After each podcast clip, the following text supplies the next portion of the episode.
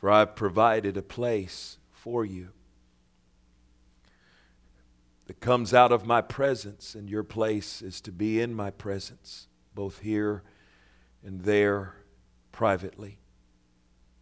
But my peace that passes all understanding is that which I said that your feet should be shod with the preparation of the gospel of peace. That my peace should lead you in and out of all things. For it's my peace that comes out of my presence that'll saturate you in these days and cause you to be a formidable force that must be reckoned with in the earth, a devouring force that will cause you to go out against all opposition. Know this that my peace will heal your body. Know this that anxiety to no degree can stay where my peace begins to saturate you through my presence, saith the Spirit of grace. My peace adds faith to your confession. My peace is not passive, it is aggressive in taking on every obstacle and mountain in your life. Did I not say, Seek peace and pursue it? For I desire that all of mine enter into that place where peace governs your life. It governs every part of your day and it governs every part of your thought life, saith the Spirit of grace.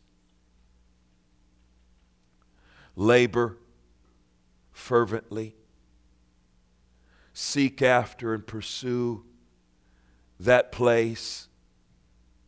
For in that place lives all miracles. In that place lives all understanding, and all questions are answered that pertain to the petitions of your heart before me, says the Spirit of the Lord. No one will know me secondhand and, er, and enter into the fullness of that peace. No matter what you hear about me or what others preach or teach about me that is truth, unless you participate with me in that place of engaging in intimacy, you'll never know the strength of the peace imparted through that place of presence, says the Spirit of the Lord. So do yourself an extreme favor. Seek that place above all things to enter into that first hand experience, not through someone else not through someone else's encouragement, not even through teaching that is truth, but yet you do not participate by taking the time to enter in to the intimacy that that teaching portrays. Engage in me. Embrace me. For in all these things cometh the strength of my spirit upon the church, says the Spirit of the Lord.